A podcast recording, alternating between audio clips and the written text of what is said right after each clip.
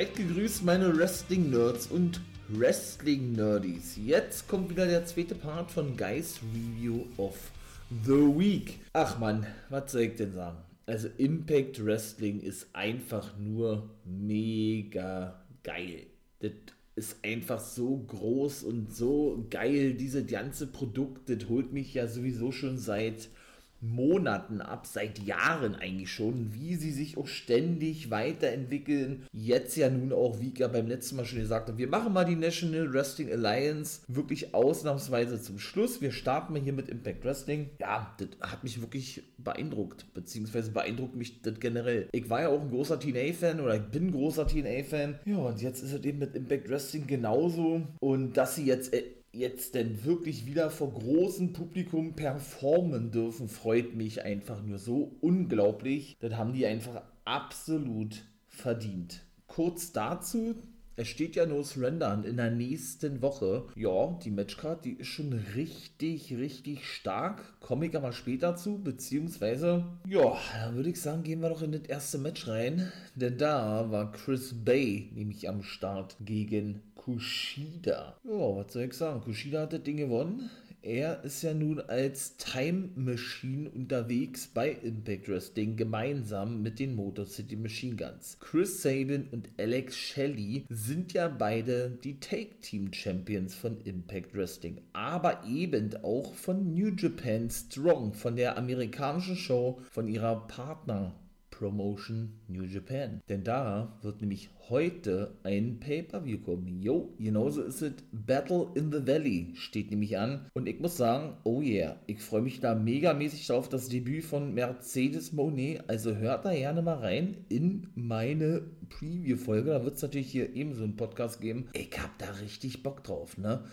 Und es gibt sowieso noch ein paar News zum Thema New Japan und Impact Wrestling, werde ich alle da natürlich thematisieren. Ja, und was soll ich sagen? Der gute Kushida und Alex Shelley waren ja beide als die Timesplitters, wohlgemerkt schon als Take-Team, jahrelang bei New Japan unterwegs. Shelley ist ja sowieso ein erfolgreicher Take-Team-Wrestler hat eben auch, ich glaube mittlerweile wirklich schon fast 20 Jahre eben doch gleichzeitig die Motor City Machine Guns, nicht nur ihr gründet, sondern wirklich ja, mit Sabin angeführt und teilweise sogar beide Take-Teams unterhalten. Also während er bei New Japan der Take-Team-Partner von Kushida war, war er das gleichzeitig bei TNA bzw. Impact Wrestling von Chris Sabin. Hat dort zwischendurch seine Karriere beendet gehabt. Der gute Alex Shelley kehrte dann aber ein Glück, muss man ja so klar sagen, zurück zum Wrestling. Ja, und das erste Match wow, also das hat mich wirklich richtig abgeholt. War das beste Match des Abends gewesen, hätte ich beinahe gesagt. Obwohl der Main Event Kenny King gegen Rich Swan auch mega nice war, das nehme ich mal, mal vorweg. Rich Swan hat Kenny King besiegen können, aber auch das war wieder, wie gesagt, richtig geil gewesen. Hat auch einen super Kick ausgepackt, allerdings gegen Josh Alexander, obwohl das nicht gewollt war vom guten Rich Swan. Denn er wollte mich eigentlich Kenny King treffen.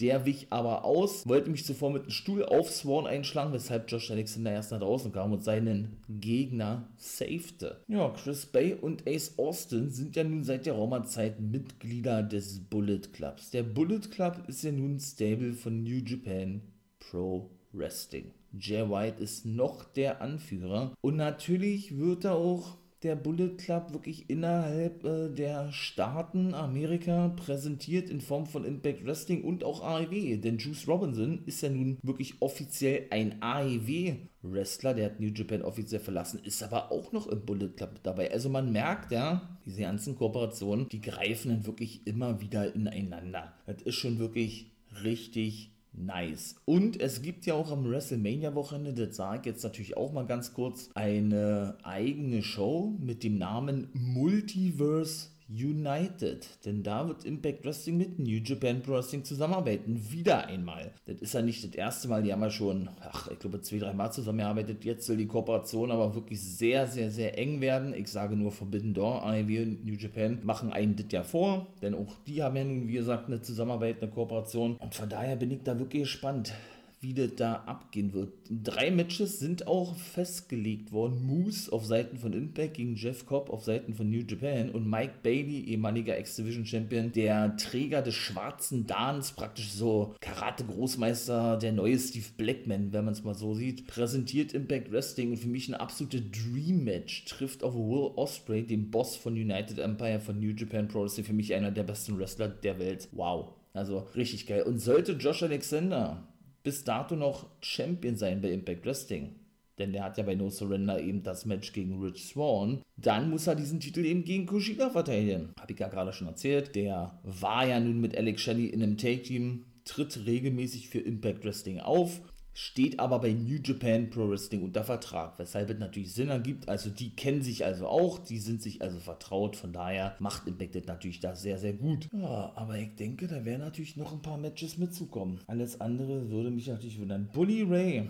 und Tommy Dreamer werden ebenso bei No Surrender dabei sein. Das ist jetzt auch was Neues, was festgelegt wurde. Allerdings wird es kein Match geben. Das gibt es aber in der nächsten Woche. Ein Beat the Clock Challenge. Ist auch so eine klassische WWE-Betitelung. Santino Marella ist ja nun der Director of Authority, ehemaliger WWEler, hat unterschrieben bei Impact. Ja, der bringt immer mehr so diese WWE-Einflüsse mit rein. Und zu Impact muss noch kurz gesagt werden, dass die ja, wie gesagt, eben für größeren Hallen mittlerweile veranstalten. Jetzt wieder. War auch Resto ist ausverkauft, No Surrender ist ebenso ausverkauft und der letzte Pay-Per-View war auch ausverkauft. Und ja, das spielt sich nicht nur in der Qualität wieder, sondern generell so dieses dieses nicht stringente, aber dieses äh, konstant gute, jahrelange Booking und natürlich auch darauf achten, dass die Kosten stimmen, zahlt sich jetzt eben aus. Ne? Und ich meine mal, sie haben weder Live-Shows, noch haben sie Hausshows. Ja, sie haben lediglich ein Pay-Per-View pro Monat und eben natürlich die wöchentlichen Impact Wrestling Ausgaben, wobei ich hier natürlich sagen muss, dass die alle schon aufgezeichnet sind. Müsst ihr euch so vorstellen, falls ihr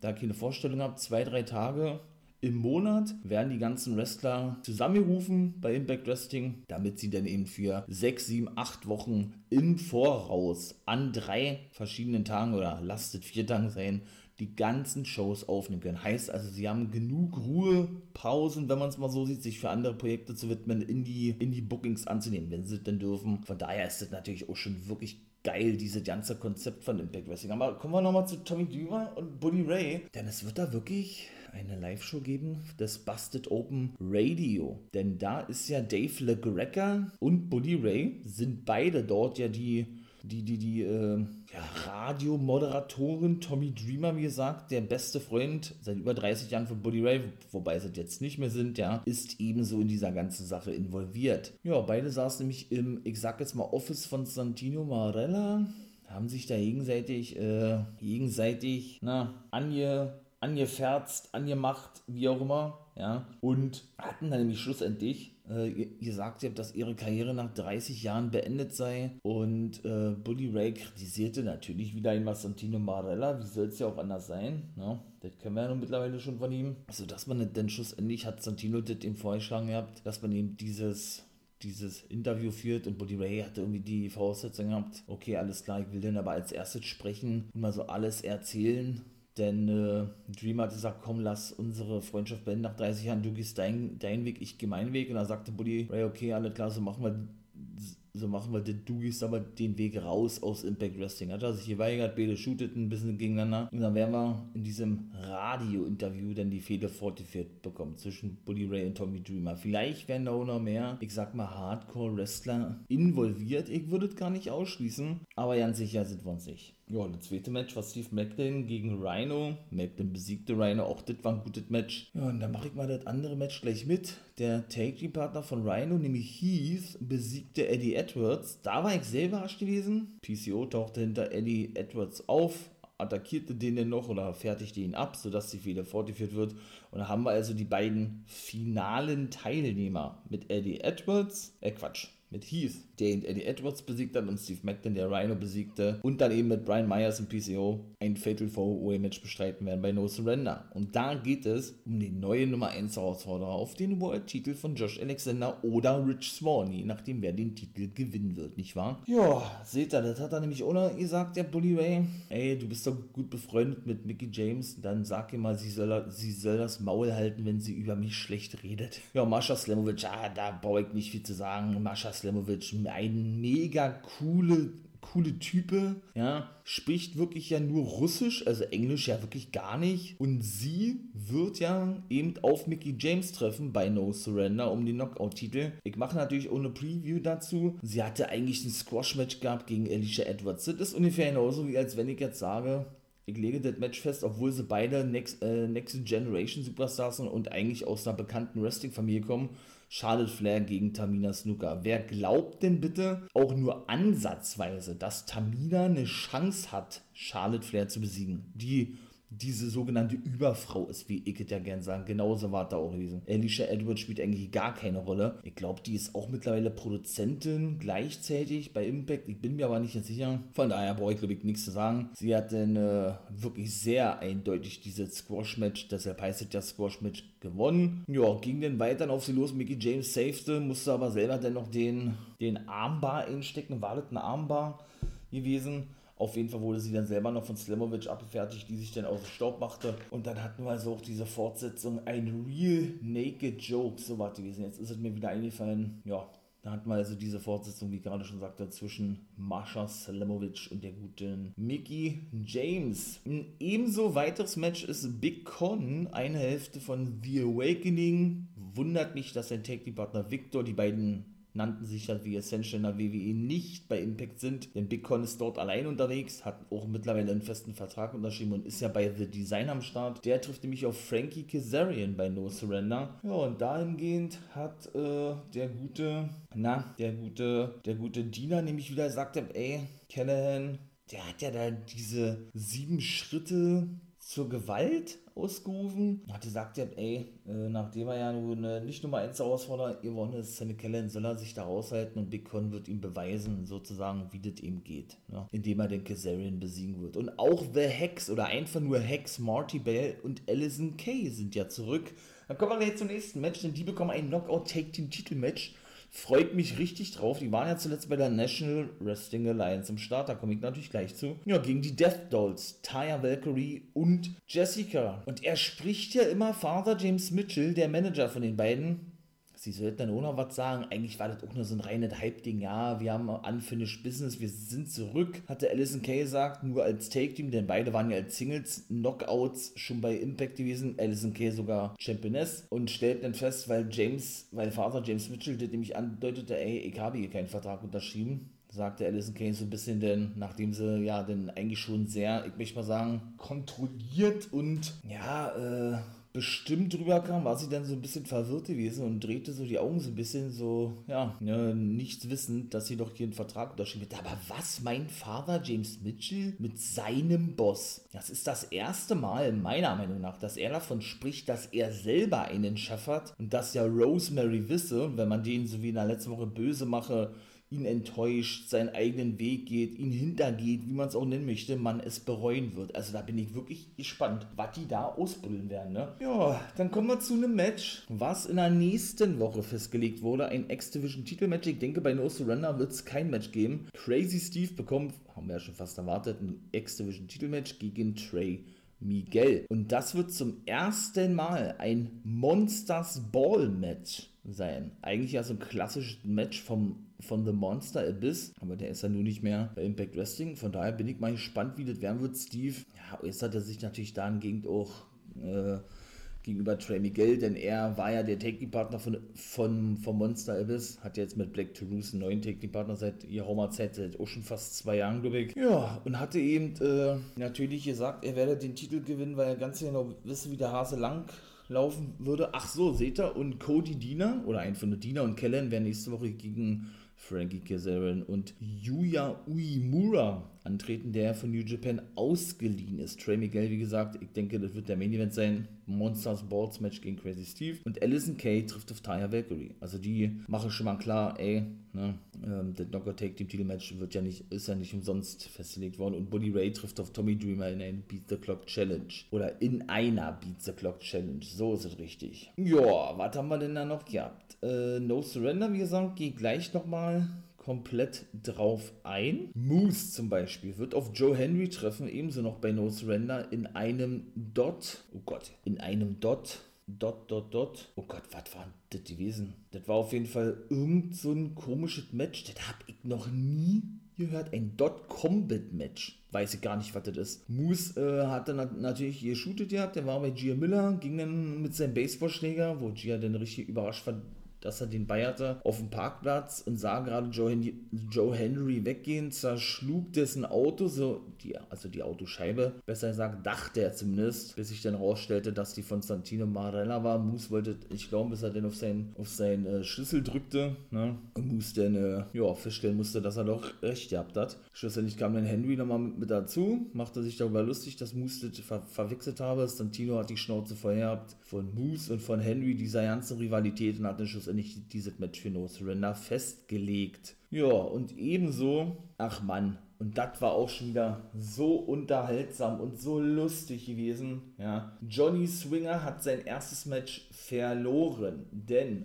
aber eigentlich haben sie das dann schon vorher Raumerzeit gestartet, ist es ja so, dass Swinger die Auflagen bekommen hat. So möchte ich es mal beinahe sagen von Scott Diamond. Ey, wenn du 50 Matches bestreitest und die alle gewinnst, dann bekommst du ein World-Titel-Match. Ich weiß ja nicht, wie lange das dauern soll. Swinger ist ja jemand, der sich, der sich sehr oft hinlegen muss, aber dennoch sehr beliebt ist, weil er eben auch so ein cooler Comedy-Charakter ist. Und er hat natürlich verloren jetzt äh, das erste Match. Und ich bin wirklich gespannt, was die da alles noch draus machen werden. Ja? Und wir sahen sogar gleich zwei, ich möchte mal sagen, Debüts, Comebacks, wie auch immer. Denn Johnny Swinger und Zicky Dias hatten natürlich gleich wieder ein großes Maul gehabt. Sein Zögling, Schützling, der ihn ja immer mit, mit so einem improvisierten Ring, ja, mit so einem kleinen Ring, wo Swinger drin steht, zum richtigen Ring hinfährt, obwohl eigentlich eher so ein Rollwagen ist, ja nur zum Ring umfunktioniert, mega lustig. Ja, und hat er eine große Schnauze gehabt, dahingehend, dass äh, Swinger jeden besiegen werde und es solle doch jemand nach draußen kommen, der der Meinung sei, Swinger besiegen zu können. Und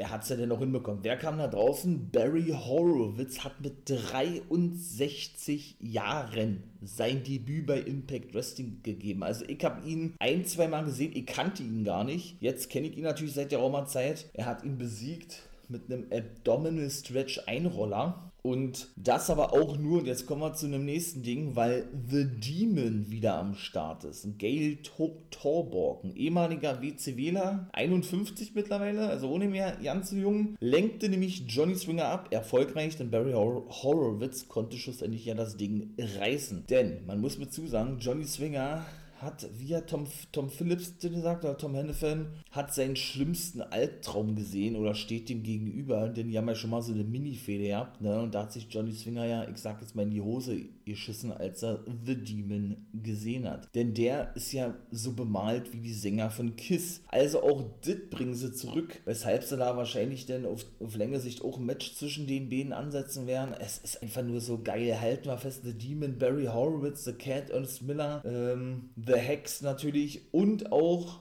die gute Victoria aus der WWE bzw. Terra sind am Start und ich glaube, das sind doch die, die man immer mal wieder sehen wird. Natürlich auch ODB und James Storm, weil ich ganz gerne sage, auch ein Scott Steiner war ja immer mal wieder zu sehen.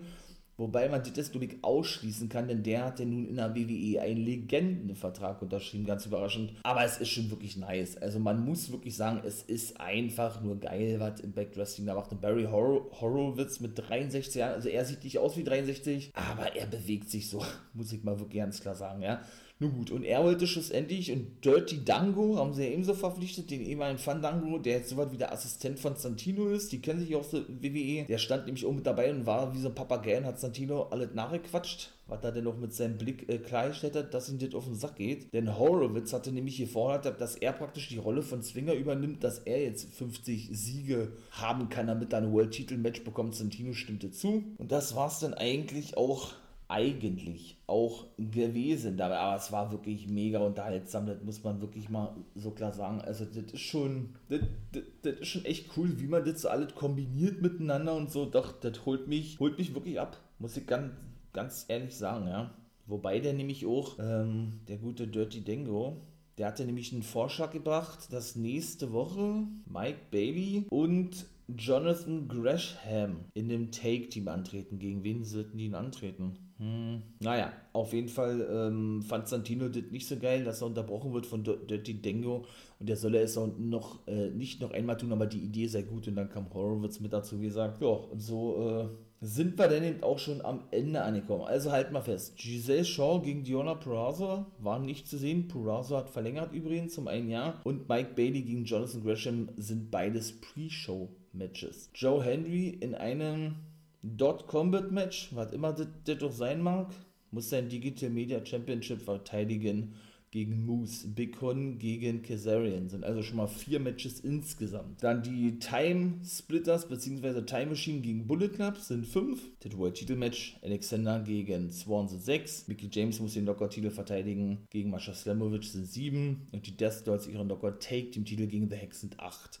Und das Nummer 1 Herausforderer-Match gibt es ohne, also neun Matches, sieben in der Main-Card und zwei in der, Pre-Show sind in den Myers, PCO, Heath und Steve Macklin, die dann eben die Nummer 1 Herausforderer unter sich ausmachen. Habe ich jetzt noch was vergessen? Ja, und Buddy Ray und Tommy Dreamer mit diesem Live-Ding da. Busted Open Radio, aber ist schon wirklich eine starke Matchcard. Das muss man ja mal wirklich so klar sagen. Ja, Big Con gegen Kazarian habe ich schon erzählt, ja. Habe ich Ihr sagt ja, von daher bin ich wirklich mal gespannt. Impact war richtig nice. Und jetzt kommen wir, wie gesagt, zur National Wrestling Alliance. So, und wie gesagt, kommen wir denn noch zur National Wrestling Alliance. Der Pay-Per-View Nuff Said ist ja nun vorbei. Und Bully Ray hat sich aufgeschwungen, so möchte ich es mal formulieren, zum neuen Nummer 1 Herausforderer auf den Titel von Tyrus.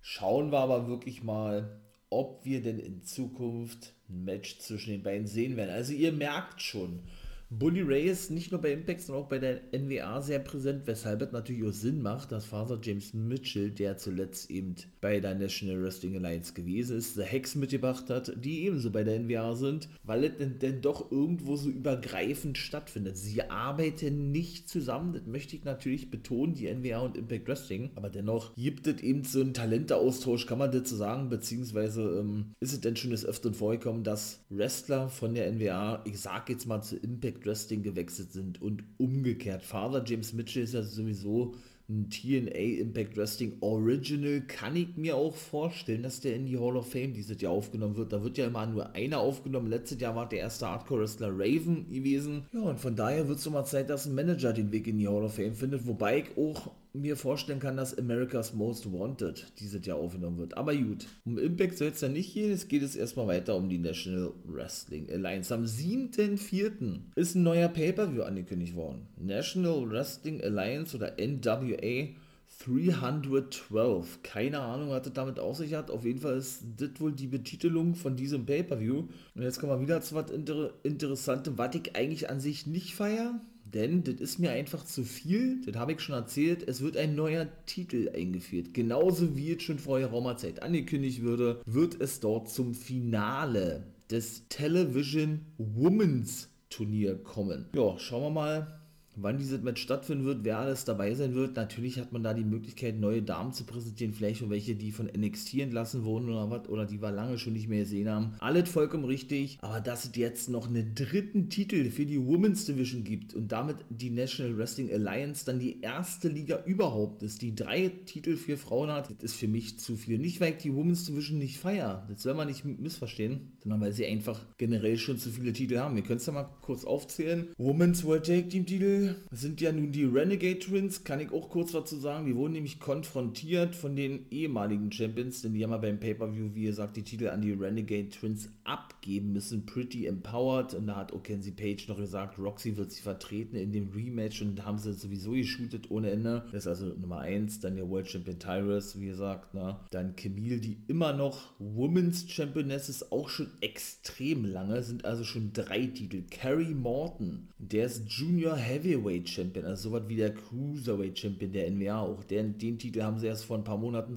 zurückgeholt, ist also schon mal Nummer 4. Dann haben wir noch weitere zwei Midcard-Titel mit dem NWA National Titel, der von The Masked Zion erhalten wird, dem Sohn von Austin Idol und ebenso auch noch den Television-Titel der Männer. Das ist also schon mal Nummer 6. Habe ich jetzt einen vergessen? Ja, und die National Wrestling Alliance United States Take Team Titel, seht ihr? Die haben ja ein neues Design bekommen, nachdem die Fixers die ja abgelehnt hatten, die neuen Designs sind an ähm, Country Gentlemen ihre Take-Titel vor zwei Wochen verloren haben. Genau, bei der NWA USA-Ausgabe an äh, Anthony Andrews und den guten AJ Kizena. Sind also sieben Titel, wenn ich jetzt richtig gezählt habe. So, dann zählen wir nochmal schnell durch.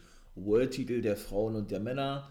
United States Take Team, Take-Team der Frauen, normale Take-Team, seht ihr, die habe ich vergessen, äh, von Rebellion, La Rebellion, so, Television-Titel der Männer, National Wrestling Championship der Männer und Junior Heavyweight. Und jetzt auch noch ein TV-Titel für die Damen. Vielleicht kommt ja auch noch bald ein Triggers-Titel, ich weiß es nicht. Auf jeden Fall ist mir das persönlich zu viel. Nun gut, kommen wir aber gleich zum ersten Match und da habt ihr nämlich einen Titelwechsel. Jo, habt ihr richtig gehört. Tom Latimer ist der neue, der neue Television Champion, denn er konnte den jungen, jungen aufstrebenden Star der National Wrestling Alliance, Jordan Clearwater, besiegen. Das ist schon sehr überraschend, muss ich wirklich ganz ehrlich sagen, der hat den Titel noch nicht so lange und hat den auch gerade mal, ich glaube, einmal verteidigt oder was. Also viel war es jetzt nicht gewesen. Jetzt hat er also den Titel verloren. Seine Ehefrau von Tom Lette, vom, vom guten Tom Lettemar, Camille kam da draußen, die ja eben den Frauentitel schon extrem lange hält, feierte mit ihm und das war dann eigentlich auch schon gewesen. Ja, die National Wrestling Alliance war vernünftig gewesen, aber doll war es nicht. Also, das muss man leider auch so klar sagen. Auch der Main Event. Tyrus äh, plättete eigentlich ähm, Olle Rolando Freeman, der eben einer von diesen, von diesen Siegern ist, was ich erzählt habe in der letzten Woche Championship Series, sagt nur, der jederzeit ein Titelmatch eincashen konnte. Das hat er nämlich da gemacht und wirklich im Bruchteil von ein paar Sekunden verloren. Der ist doch gerade mal 1,50 groß oder was. So, da frage ich mich, was wollen die uns damit zeigen? Ja, so. Wer glaubt denn, jetzt muss ich es leider nochmal sagen, dass der auch nur ansatzweise Tyrus besiegen kann? Also der Titel wird schon wirklich teilweise oder Tyrus richtig lächerlich dargestellt. Das muss man wirklich mal leider so klar sagen, ja. Wie gesagt, also er hat seine Titelchance vertan, der gute Rolando Freeman. Aber gut, Vielleicht äh, sieht man auch teilweise keine andere Möglichkeit, ihn zu bucken was. Ich bin von ihm zumindest auch kein Fan. La Rebellion haben ihre Take-Team-Titel verteidigen können. Die wiederum feiere ich. Die gehören eigentlich zu AAA.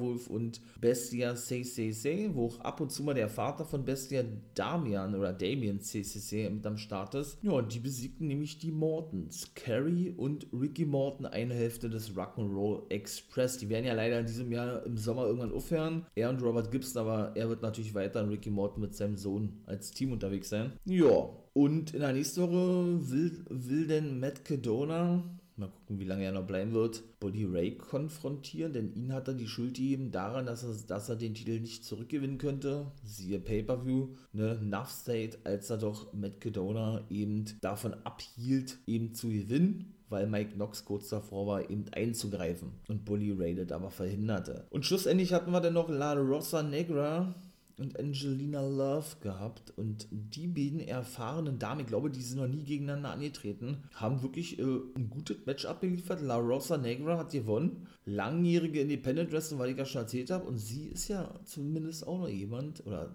zum Beispiel auch noch jemand, die ein zukünftiges Titelmatch eincashen kann, siehe Championship Series, was ich schon erzählt habe. Also bitte, bitte, bitte, National Wrestling Alliance führt dann keine weiteren Titel ein. Das ist jetzt hier noch mit dem Television-Titel. Ja, und verpflichtet auch mal ein paar, meiner Meinung nach, Main-Eventer, die auch wirklich glaubwürdig um den Tyrus-Titel, um den 10 Pounds of Gold, wie der Championship ja genannt wird, antreten kann. Das soll es gewesen sein, mein Lieben. Abonniert gerne den For Life Wrestling Podcast, wenn da kein Video äh, keine Episode mehr ver verpassen wollt. Und ja, schreibt mir sehr gerne auf Facebook und auf Twitter, wenn ihr denn Impact Wrestling Fan seid, weil ich natürlich hoffe, wie findet ihr denn diese aktuelle Ausrichtung von Impact Wrestling und No Surrender? Was haltet ihr da von der Matchcard? In diesem Sinne soll es gewesen sein. Ich bin raus, euer Wolfpack Mama.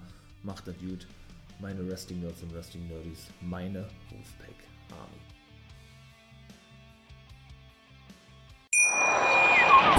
Habe mich natürlich schockverliebt, weil die war wirklich ganz, ganz klein. So begann die Mensch-Hund-Beziehung zwischen Christina und Tierschutzhund Frieda. Und wie es danach, nach dem ersten Moment der Verliebtheit, so weiterging und welche Klippen es danach zu umschiffen galt, das hört ihr in der neuen Ausgabe von Iswas Dog, dem Podcast für harmonische Mensch-Hund-Beziehungen. Iswas Dog? Mit Malte Asmus. Überall, wo es Podcasts gibt.